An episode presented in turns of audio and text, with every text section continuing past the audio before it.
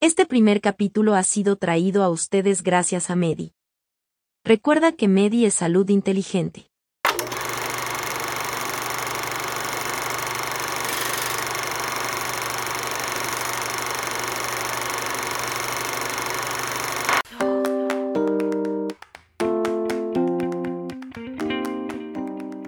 Hola, ¿cómo están? Bienvenidos al segundo episodio del podcast de Hablemos sin bata. Eh, aquí está el doctor Daniel Varela y yo, soy la doctora Alexa Cepeda, y vamos a hablar acerca de la diabetes. Espero que les guste y esto les sea de mucha ayuda. Excelente. No, pues qué gusto estar de nuevo platicando con, contigo, Alexa, ya en nuestro, nuestro segundo episodio. Espero que el segundo de, de muchos más.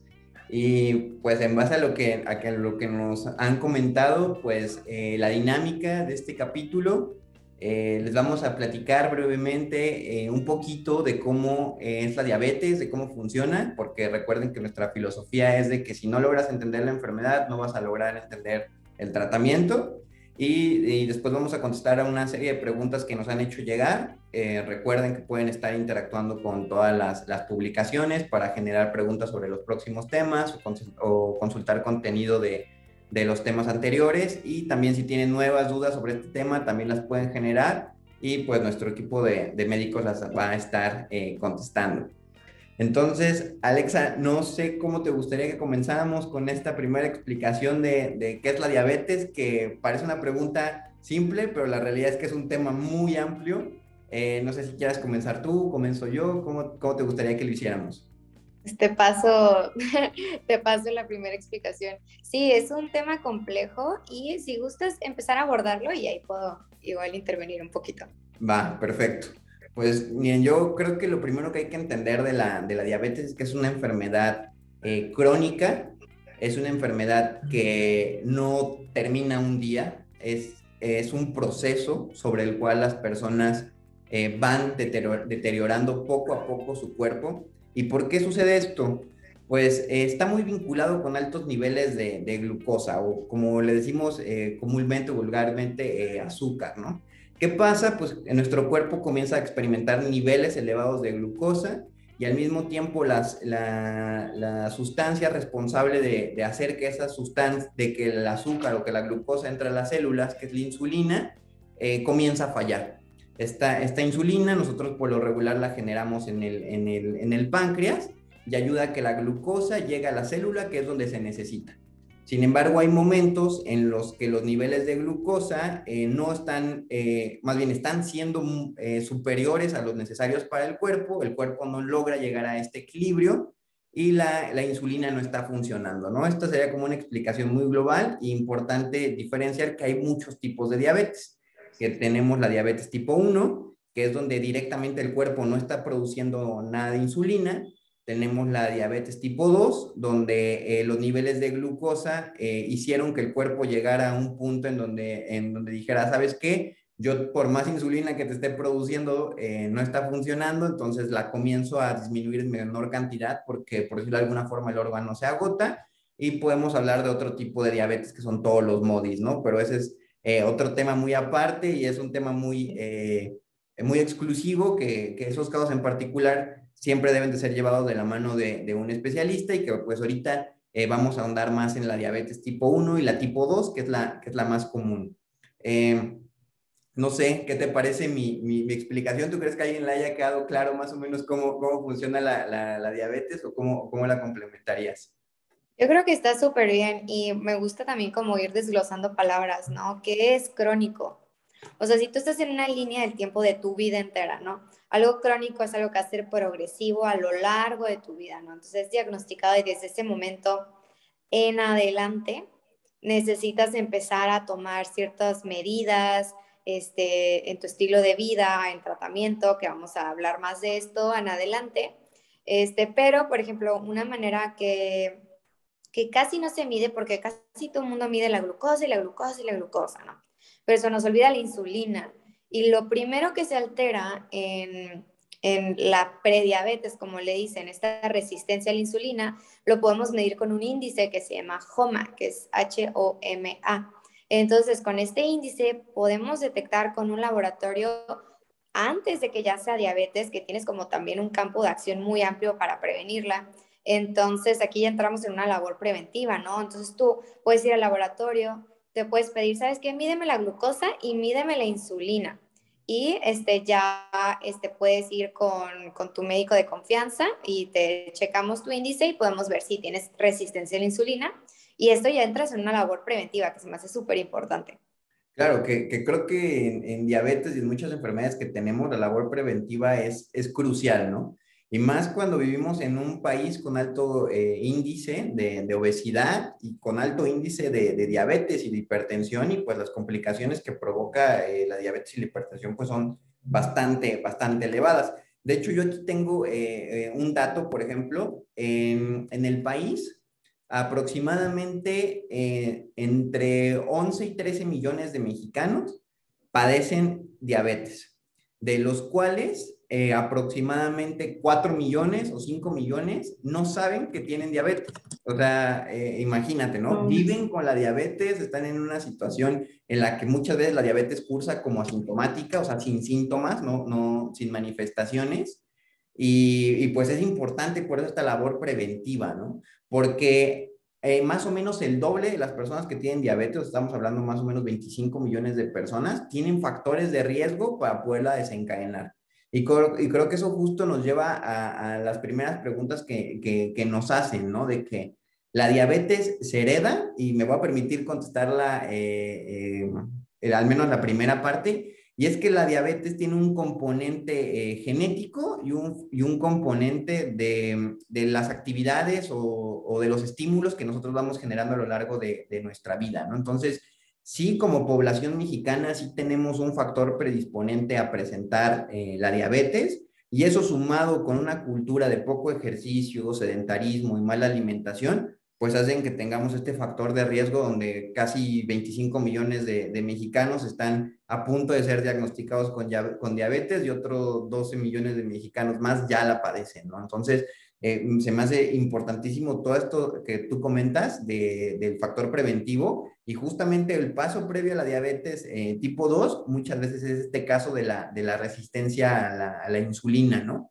Que, que, a, lo mejor ahorita ya hablamos un poquito de, de los síntomas o, o ciertos datos que pueden tener las personas en, este, en esta fase previa para que vayan a solicitar estos estudios, ¿no? Yo, yo diría de entrada, si tienes este, familiares de, primera línea, padres o, abuelos con diabetes, ya tienes que tener especial atención en, en, checar tu alimentación y, y, si no has tenido síntomas, ya tienes más o menos 35, 40 años, comenzar a hacerte este tipo de estudios y comenzar a valorar tu, tus niveles de insulina o de, o de glucosa, ¿no? O si eres obeso, si tienes hipertensión, y, y, y, voy a querer aquí tocar un, un, síntoma o más bien un signo bien característico de la resistencia a la insulina, que estoy seguro que, que muchos de los que nos están escuchando lo han visto en varias personas, que son como estas eh, manchas negritas que suelen aparecer alrededor del cuello o que suelen aparecer en, en, en los pliegues, que el término médico pues es este, acantosis nigricans, pero es un signo de que nuestro cuerpo está experimentando esta resistencia a la insulina, o sea que la glucosa no está pudiendo entrar a la célula porque la insulina que estamos produciendo no está siendo suficiente, ¿no? Eh, me, me, dejé ir, discúlpame, Alexa, con esto. No, Súper interesante. De la, de la Yo aproveché para checar, es que aquí tengo Google, y chequé la población de la Ciudad de México, que son 9 millones. Entonces es como si llenaras dos Ciudad de México, dos así, una Ciudad de México, otra Ciudad de México, y esa es aproximadamente la cantidad de diabéticos que, Tenemos. que hay en México, ¿no? Imagínate que toda la Ciudad de México, que todos fueran diabéticos, o sea, así, y multiplícalo por dos. Imagínate, o sea, la cantidad de diabetes que hay en el país, ¿no? Entonces, pues súper importante, ¿no? Y también como ir traduciendo esto. Eh, ¿Qué significa que estamos predispuestos? Pues que por el simple hecho de ser mexicanos tenemos más riesgo de tener diabetes. O sea, esto significa ya en términos más, más burdos, ¿no? Como, como, ok, soy mexicano, pues, ¿sabes qué? Pues me voy a checar mi glucosa, voy a pedir que me metan ahí una insulina, mejor en mi laboratorio también, para ir previniendo. Sí, claro, to to totalmente. Entonces, yo como contestaría a esta pregunta, ¿la diabetes hereda? Sí se puede heredar, sí hay un factor predisponente, pero es importante eh, complementar con la parte de que no es definitivo. Eso, eso creo que es importante. O sea, el hecho de... Sí, perdón. Pues imagínate un pastel, ¿no? Imagínate un pastel. Y si te lo acabas, es, es, nada más una analogía. Y si se acaba el pastel, te ganas la enfermedad, ¿no? Entonces tú puedes ir agarrando un pedacito, ¿no? Entonces se cuenta que tú naces ya con la parte genética, ya tienes una rebanadita, ¿no? Entonces, bueno, digamos que no haces ejercicio, y hay otra rebanada.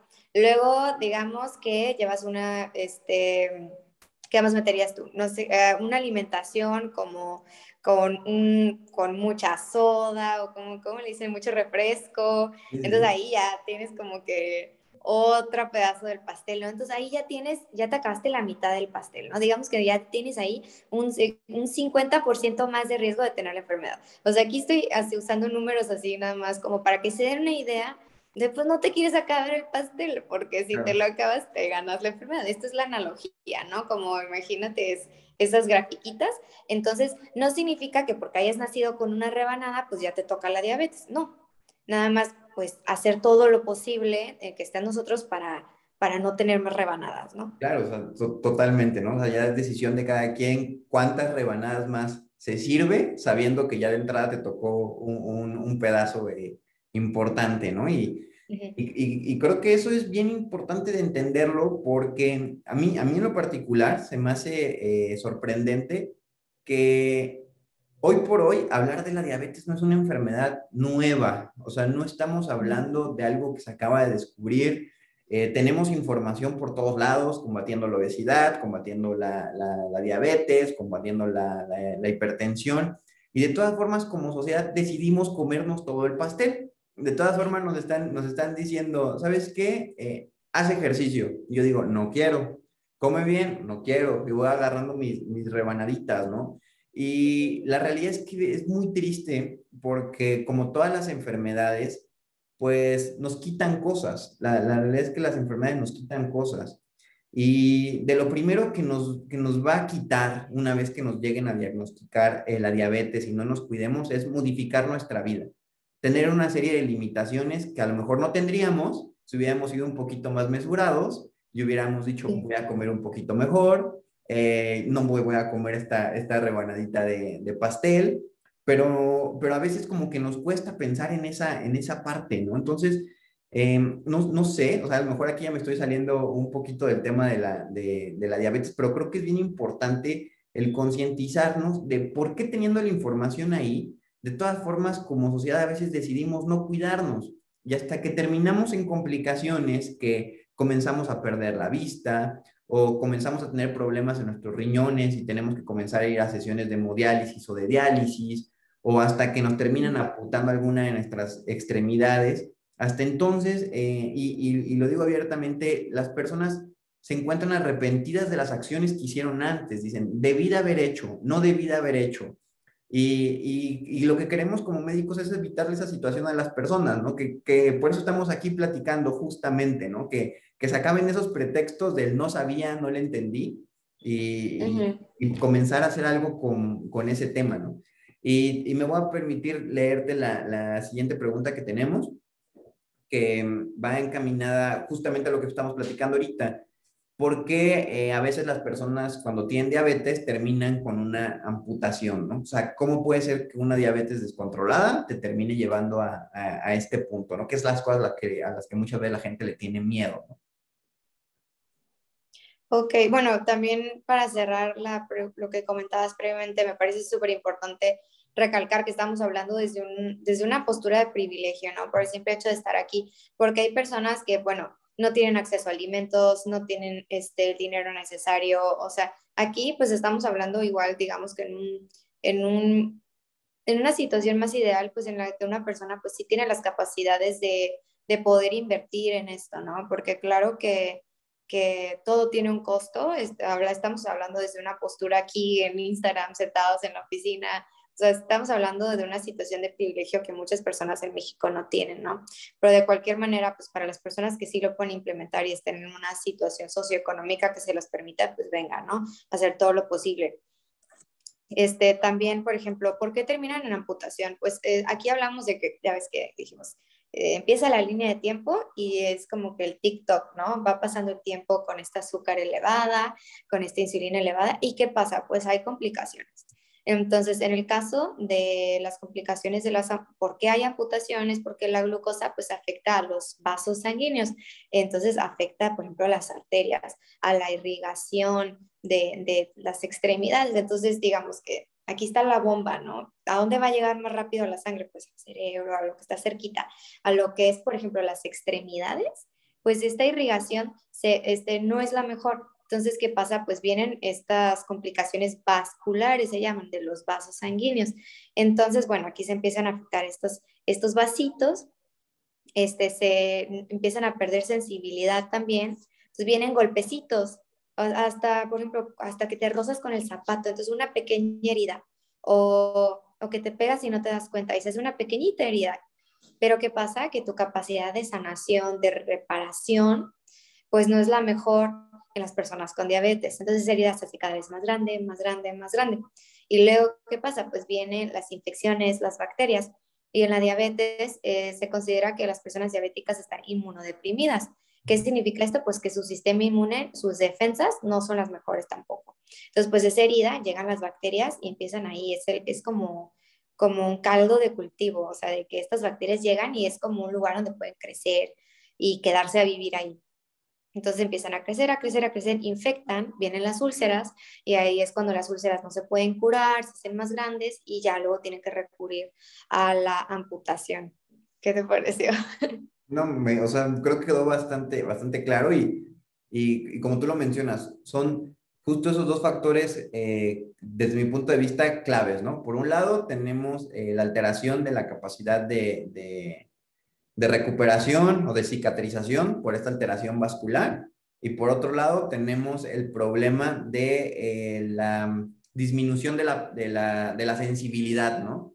Que entonces empieza, como tú dices, con una lesioncita, que puede ser hasta una herida con, con el zapato, o me golpeé o algo, a la persona no le duele, no se atiende, y se comienza a hacer cada vez más grande esa, esa lesión, ¿no? Y luego llegan las bacterias directo a, a ese caldo o a ese, o a ese festín que tiene, por decirlo de alguna forma, y pues empiezan a provocar infección, ¿no? Y la infección termina, eh, obviamente empieza en piel, pero pues cuando termina hueso, pues ya las infecciones en hueso pues son bien complicadas de, de tratar.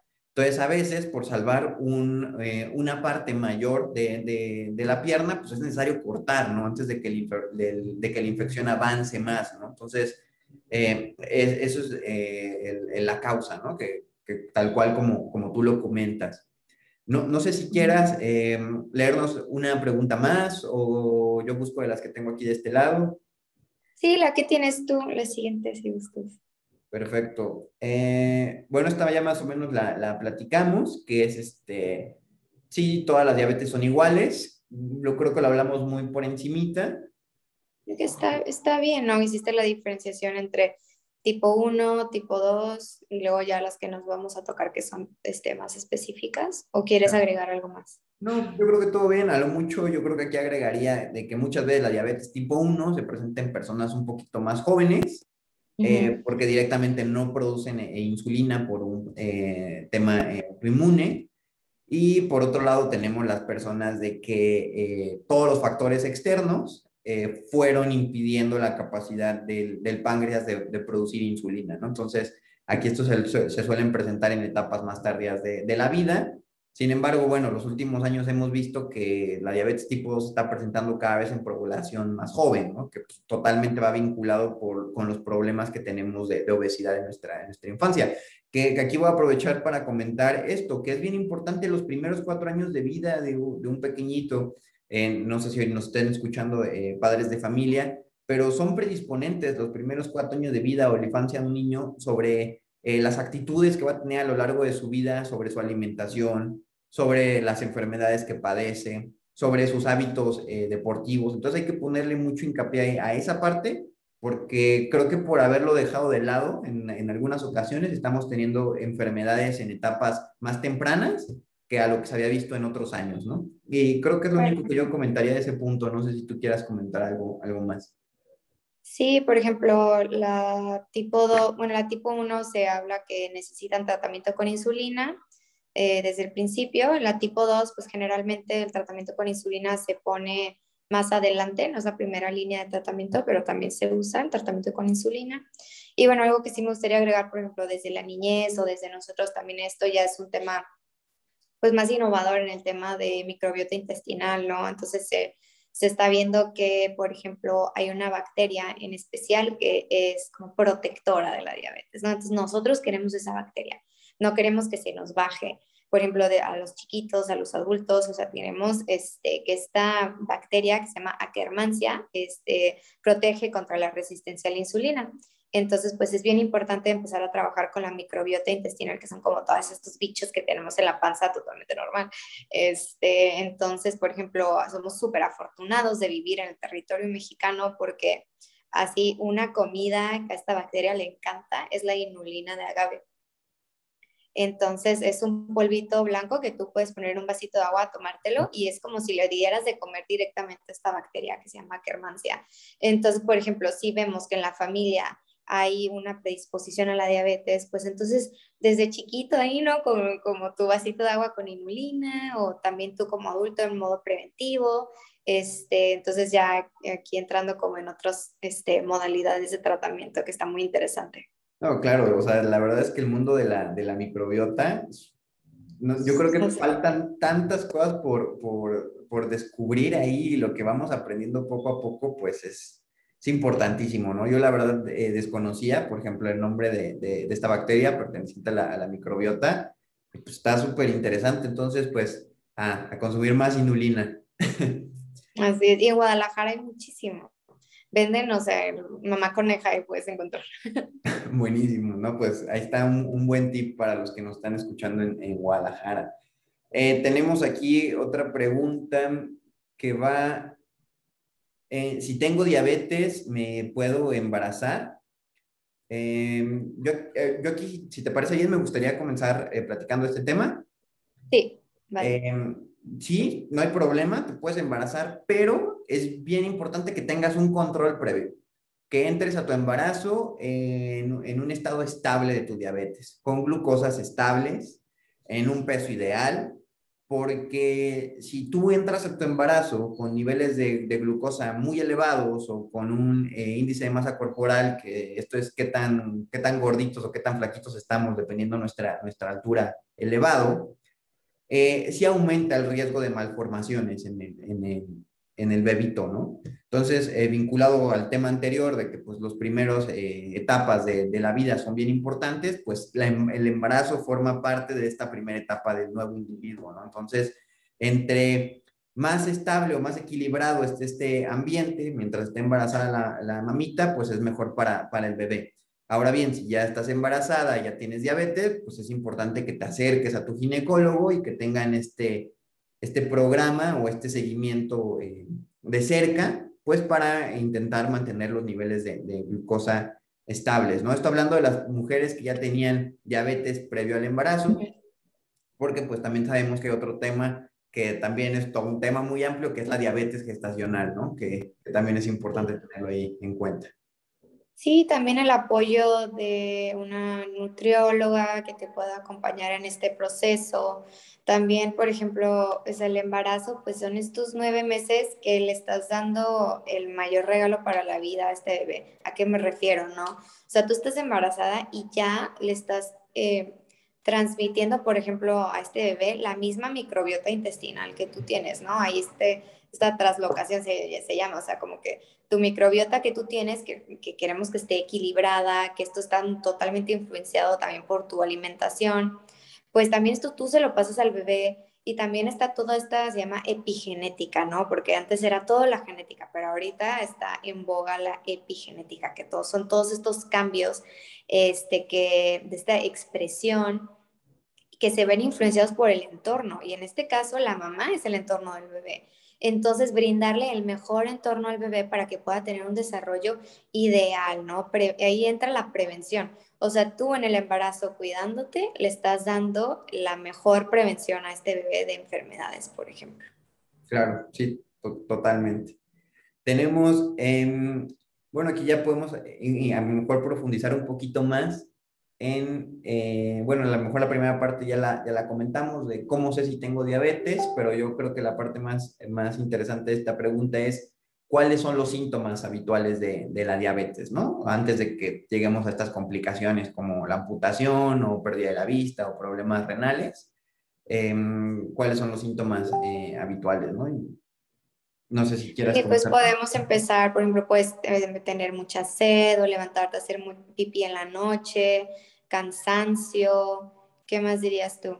Pues también hambre, ¿no? O sea, eh, pérdida de peso, pero creo que las principales son, son esas, ¿no? Que eh, ir, muchas ganas de ir al baño frecuentemente, mucha sed por, por lo mismo, y también esta necesidad de estar eh, consumiendo mucho, porque ahí entramos en, en, un tema bioquímico de la necesidad de insulina y la glucosa, lo que despierta eh, cierta, cierta eh, necesidad de, comer. Y aquí pues, un, dato, un dato interesante, de, de hecho el nombre de la, completo de la diabetes pues, es diabetes mellitus o mellitus, y pues la, segunda parte pues hace alusión a, miel, ¿no? ¿Y por qué miel? Pues porque se asocia al, color de, de, la orina muchas veces, ¿no? O sea, de que era como, ah, el paciente diabético tiene una orina, una orina eh, muy, muy, muy dulce o con esta eh, percepción a la vista como si fuera miel y pues ahí viene el nombre, ¿no? Según yo era porque, o sea, no sé, pero no sé si lo llegué a leer, pero, o sea, era porque era dulce, o sea, aquí una persona la que dijo diabetes mellitus, aquí está sí. de orina está dulce. Sí, pues al, al, principio, antes de tener pruebas de laboratorio y que pudiésemos saber cuánta era la cantidad de, de, glucosa en sangre, ya no, no sé cuántos años estamos hablando, pero sí ya bastantes, no estamos hablando de algo reciente de, de este siglo. Sí, o sea, hace mucho tiempo, imagínate. Casi, casi se inició el, el diagnóstico, ¿no? De, -huh. de, probar directamente los, los, los curanderos, no sé si sea el nombre, el nombre correcto, o de las personas encargadas de la salud en las comunidades, así identificaban que una persona estaba experimentando esta enfermedad, ¿no? Entonces, y, y digo, así, así hincapié como comentamos hace rato, estamos hablando de una enfermedad muy antigua, muy viejita, ¿no? Entonces está, está interesante. Eh, ¿qué, qué, qué, otro del...? Bueno, aquí, aquí tenemos más preguntas. Eh, ¿Cómo puedo prevenir la diabetes? Que es lo que hablábamos, el ejercicio. Una buena, se recomiendan aproximadamente 150 minutos de ejercicio a la semana. Eh, también una persona diabética o no diabética es lo que se recomienda, ¿no? El ideal para tener como que esa, esa palomita, ¿no? Para, o sea, sería el equivalente a decir no me como esta rebanada de, de pastel, ¿no? El llegar a los 150. Eh, una alimentación balanceada, como tú dices, disminuir eh, refrescos, eh, alimentos grasos, que a veces pensamos de que la diabetes es solamente comidas dulces, ¿no? También es comidas grasosas, eh, también hay que, hay que tener cuidado sobre esto. Y pues eh, reforzar mucho el consumo de, de verduras y de, y de, frutas. No sé qué, qué, otra actitud crees que es importante para el tema preventivo también. Pues viva los nopalitos, ¿no? Es esta fibra y aparte es una fibra prebiótica, o sea, entramos otra vez con la microbiota, ¿no? La flora, entonces viva los nopalitos. Este, y también, ay, te iba a decir algo y se me olvidó. A ver si me acuerdo. No, no estoy interrumpiendo, ¿eh? A ver, ¿qué, qué, otra? Es que el tema preventivo. Ah, de la, de la prevención, ya me acordé. Sí, sí. Sí, o sea, por ejemplo, o sea, es que también la, la, vida a veces es muy caótica, ¿no? Y así que tú dices, bueno, pues no me puedo ir al gimnasio, no tengo tiempo en la casa, ¿sabes qué? Sal, sal, los pasos. Mm. O sea, los pasos que damos en el día están totalmente relacionados con, con, nuestra mortalidad. O sea, entre más pasos, menos mortalidad. ¿Qué necesitamos? Movernos, caminar. O sea, desde que, desde la historia de la humanidad, los humanos nos hemos necesitado mover y caminar. Entonces, no importa si no puedes ir al gimnasio, si no te puedes parar a saltar en tu casa, a lo mejor salte a darle unas vueltas a la cuadra, ¿no? O sea, algo como no todo tiene que ser tan complejo. O sea, algo tan sencillo como caminar más. Este, a lo mejor la tiendita está a tres cuadras del Oxxo, ¿no? Entonces, bueno, en vez de irme en el carro, me voy a ir caminando. Mm, cosas así. Sí, son decisiones chiquitas, pero en el, en el global hacen una diferencia impresionante, ¿no? El de escoger, creo que hace tiempo vi una campaña que decía algo como, escoge las escaleras en lugar del elevador, o sí. saca a pasear a, a, tu perrito, ¿no? A darle vueltas. Sí o como, o como tú dices, ¿no? Las, las eh, actividades que tengas que desarrollar cerca de casa, pues inténtalas hacerlas caminando. Y tiene todo el sentido por, por, cómo funcionamos como seres humanos, como tú, lo, como tú bien lo, lo refieres. Digo, antropológicamente el ser humano está acostumbrado a caminar, a ejercitarse, a que sus actividades del día a día involucraran movimiento. Y teníamos una dieta especial. Y de repente llega todo el tema de la revolución eh, industrial, tecnológica, nos volvemos muchísimo más sedentarios y al mismo tiempo tenemos comida a nuestro alcance eh, de una manera muchísimo más fácil. Y el problema está que la comida que tenemos a nuestro alcance no necesariamente es la que más nos conviene o la que debemos de comer. Tenemos a nuestro alcance demasiados alimentos procesados que para nada es lo recomendable, ¿no? O sea, siempre hay que, bueno, en lo, en lo particular yo siempre oriento hacia los productos entre menos procesados, eh, más saludables son para el cuerpo. Y esto va vinculado directamente a, porque la misma, están más apegados a, la naturaleza, por decirlo de alguna forma. Claro, más, alimentos, más alimentos, menos productos, así, ¿no? O sea, es eso, o sea, si ella lo que, lo que te puedes apegar es eso, más alimento, o sea, sea vegetal que puedes agarrar, esa fruta que puedes agarrar, o sea, este, este, también tu proteína totalmente, ¿no? Pero, o sea, si viene en un paquete, o sea, producto. Claro, fíjate que me, me encantó esa, esa, frase, nunca la había, nunca la había escuchado y, y la voy a usar, te la, te la, voy a, te la voy a robar cuando tenga oportunidad de hacerlo. Regalo, más más alimento, menos producto, me, me encantó. Eh, ten, tenemos más, bueno, esta pregunta es, ¿la diabetes se cura? Pues no, no se cura, se controla. Eso es, es importante, ¿no? La diabetes no se cura, se controla. Una diabetes bien controlada te puede permitir tener una calidad de vida muy buena, siempre y cuando, pues, eh, sigas eh, tus parámetros de tratamiento, ¿no? ¿Qué, ¿Qué, es eso? Alimentación, ejercicio y tu tratamiento eh, farmacológico. Como platicabas hace ratito, en algunos casos, con ciertas pastillas, como las más comunes eh, suele ser la metformina, es con la que se suele iniciar en muchos tratamientos, y se suele complementar con insulina o con los esquemas de, de insulina, que pues estos ya son personalizados, ¿no? Y cada médico los dará según los niveles de glucosa o el mismo metabolismo de, de cada paciente, ¿no? Pero entonces, no, no se cura la diabetes, pero se puede vivir como si no se tuviera diabetes, creo yo, ¿no? Y eh, esto también está, está interesante. Esta pregunta dice, eh, ¿por qué existen tratamientos diferentes para la diabetes? Pues es un poquito de lo que, de lo que ahorita acabamos de, de comentar. Y esta es, eh, la diabetes causa problemas sexuales. Y aquí este tema está, está interesante. No sé qué opinión tú tienes al, al respecto.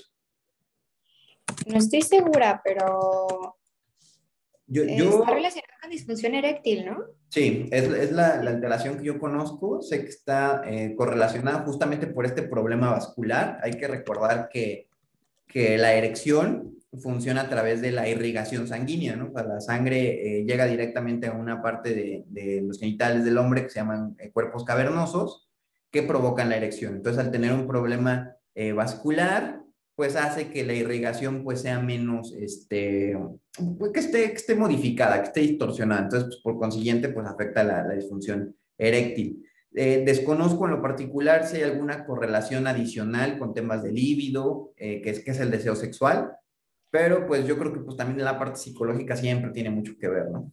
No estoy segura, pero creo que sí está relacionado también con niveles bajos de testosterona. ¿eh?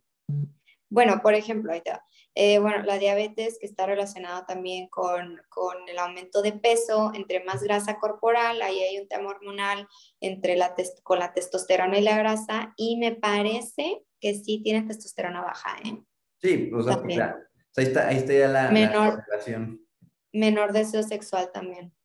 sí, pues, por lo mismo. Entonces, es que la, la, la, realidad es que la diabetes es una enfermedad integral, o sea, no es como, ah, tengo diabetes en una parte de mi cuerpo, no, tengo diabetes en, en todo mi yo, ¿no? Y te altera y te multiplica por, por todos lados. Entonces, eh, creo que eso es bien importante tenerlo claro para que le echemos más ganas a la parte preventiva y los pacientes que están diagnosticados con diabetes no se, no se depriman, que, que, eso, que eso es algo que pasa cuando a una persona le llegan a diagnosticar una, una enfermedad crónica y le dicen vas a tener esta enfermedad a lo largo de toda la vida, las personas se deprimen eh, y es entendible, pero creo que es importante entender que no, eh, no es, literal, no es una sentencia, o sea, tú puedes modificar todavía cómo quieres vivir esa diabetes, ¿no? Y por eso echarle ganas, porque yo al menos he identificado en, en muchos pacientes que a veces por el miedo al diagnóstico prefieren vivir como si no tuvieran el diagnóstico, y eso pasa mucho en nuestro, en nuestro país. Las personas por miedo a que les digan que tienen una enfermedad, no van a atenderse, no se hacen los estudios. O ya les dieron el diagnóstico y por miedo a todo lo que escuchan de que ya me dijeron que tengo diabetes, me van a amputar o voy a perder la vista, voy a tener riñón,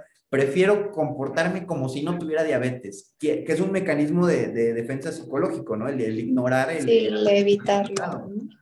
Y en, general esas son las preguntas que nos, que nos han hecho llegar con este tema de la, de la diabetes. Eh, obviamente es un tema muchísimo más amplio, sin embargo, pues ahorita eh, decidimos enfocarnos directamente a lo que está siendo de inquietud para las personas o las preguntas que nos han hecho, eh, hecho llegar. No sé si tú quieras comentar algo más sobre, sobre este tema o, o alguna otra pregunta que crees que a lo mejor es importante que, que ahorita le aclaremos a las personas. Mm, pues, por ejemplo, como estamos viendo esta relación con la microbiota intestinal, la flora, la barrera intestinal, sí, tal vez agregaría como pues, que somos hijos del maíz, ¿no? Me refiero a que, porque también se satanizan mucho los, los carbohidratos. Y en realidad, por ejemplo, sí, estamos de acuerdo que, que los refrescos, el azúcar, sí, eso estamos totalmente de acuerdo que aparte de que, de que sube el azúcar, pues también afecta a la microbiota, ¿no? O sea, aquí estamos viendo que tenemos una labor relacionada con el intestino cada vez más grande en esta labor preventiva.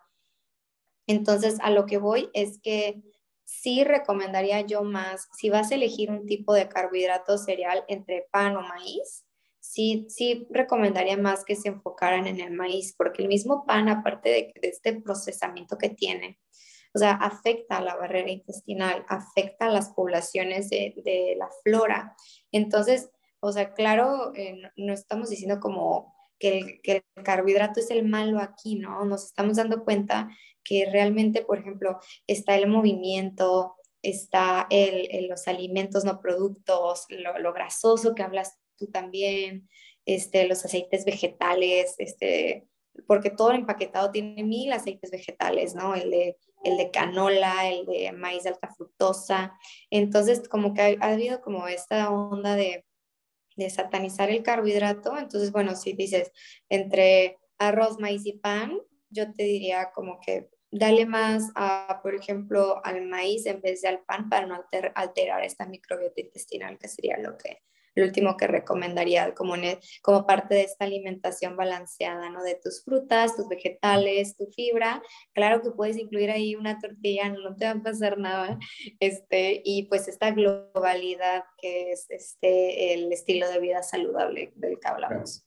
Claro, y, creo que todo se termina definiendo en cuestión de, de hábitos, ¿no? O sea, porque a lo mejor una persona que tiene hábitos equilibrados en su alimentación se puede permitir comer, consumir ciertos alimentos, pero una persona que no tiene este equilibrio entre frutas, eh, verduras, vegetales, eh, semillas, y se va directamente a consumir eh, puros alimentos que dices, bueno, este puede ser no puede ser tan malo en cierta, en cierta proporción, ¿no? Pero si no tienen todo lo demás y toda tu dieta se basa en ciertos alimentos, ahí es donde, donde entra el problema, ¿no? O sea, verlo como este, como este, como este integral, ¿no? O sea, como esta parte completa de generar todos tus hábitos en equilibrio, ya te puedes dar ciertas libertades, ¿no? Que, que eso es importante, en realidad, yo diría, no hay un alimento prohibido, simplemente son las dosis lo que hacen que, que, el alimento te haga bien o te haga mal, ¿no? Y si tienes un equilibrio, pues te puedes permitir en algunos momentos ciertas eh, libertades, pero pues no caer en el que eh, todo puedo y abuso mucho de esto, ¿no? Que, que, que, para la parte preventiva eso es importante, o sea, si también ya sabes que tiene ciertos factores de riesgo, pues no le, no le tentas tanto, ¿no? Que, creo que eso es, eso es eh, importante.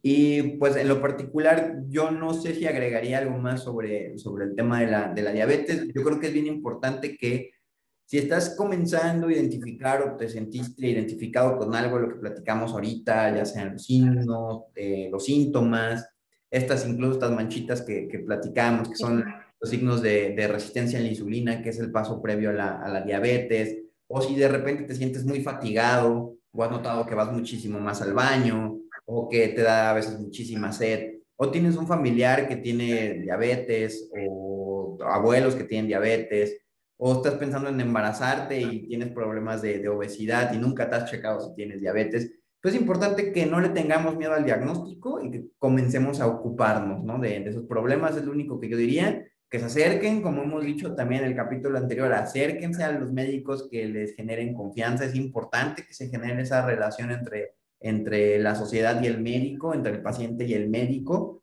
que se sientan eh, tranquilos, que confíen en sus médicos, que puedan llegar a preguntarles cualquier duda que, que se les ocurre, que no, que no hay preguntas eh, equivocadas, creo yo, para los médicos. O sea, tú como paciente te puedes acercar a preguntarle lo que quieras. Doctor, ¿puedo hacer esto? Doctor, ¿no puedo hacer esto? Acérquense a, a sus doctores, es lo que, lo que yo les, les, les recomendaría, ¿no? Y que... Y, claro creo que sería, sería lo, lo, único. Pues creo que con eso terminaríamos este, este capítulo de nuestro segundo podcast, Alexa. No sé si, si, si te parece bien. Está perfecto. Yo creo que, bueno, ya cerramos aquí el segundo episodio. Muchas gracias por invitarme. Ha estado muy padre platicar contigo y responder estas preguntas que la verdad sí estuvieron muy buenas. Yo creo que salió mucho este, de qué hablar y también Sí, pues por ejemplo, en consulta me toca trabajar con pacientes en su microbiota intestinal, ¿no? Cómo ayudarles con estos bichitos para ayudarles en su diabetes, ¿no? Entonces, este, pues es, es padre ver cómo van mejorando los números, los síntomas, entonces, pues es lindo verlos mejorar. Ahora sí que desde, si se puede prevenir, bien, pero si ya está ahí, pues trabajar, ¿no? Al final, todos son decisiones este, y ya si tenemos algo, podemos trabajar con eso y mejorar poco a poco. Y bueno, si están escuchando, pues les agradezco mucho que hayan permanecido aquí hasta el final. Este, y pues un abrazo. Perfecto. Nada más, antes de, terminar, Alexa, no sé si quieras eh, comentarles un poquito de tus, de tus redes, donde pueden ver toda esta eh, información que tú compartes eh, continuamente de la, de la microbiota y de un sinfín de temas que súper interesante tu, tu, contenido. No sé si gustas comentarlo. De todas formas, están en la, en la descripción las, las redes, pero si lo gustas. Sí, yo creo que voy a estar etiquetada ahí abajito. Es doctora Alexa Cepeda. Me pueden encontrar en Instagram. Ahí viene también mi teléfono. Si me quieren escribir, está ahí directo a WhatsApp. Me pueden escribir como en qué quieran trabajar, sus objetivos y pues lo hacemos directo, pues así ustedes, individualizado como debe ser. Claro, y pues también recordarles que de todas formas la información de En Salud también pueden encontrar en la página de, de Medi, así está en las distintas eh, redes sociales y también si alguien necesita alguna eh, consulta, algún médico en especial, también a través de Medi los pueden eh, contactar. Y pues eso sería todo y que tengan una excelente tarde. Adiós. Recuerda que si requieres una consulta con un médico especialista o algún otro servicio para cuidar tu salud lo podrás encontrar con Medi a un costo accesible. Descarga la app y comienza a cuidar tu salud.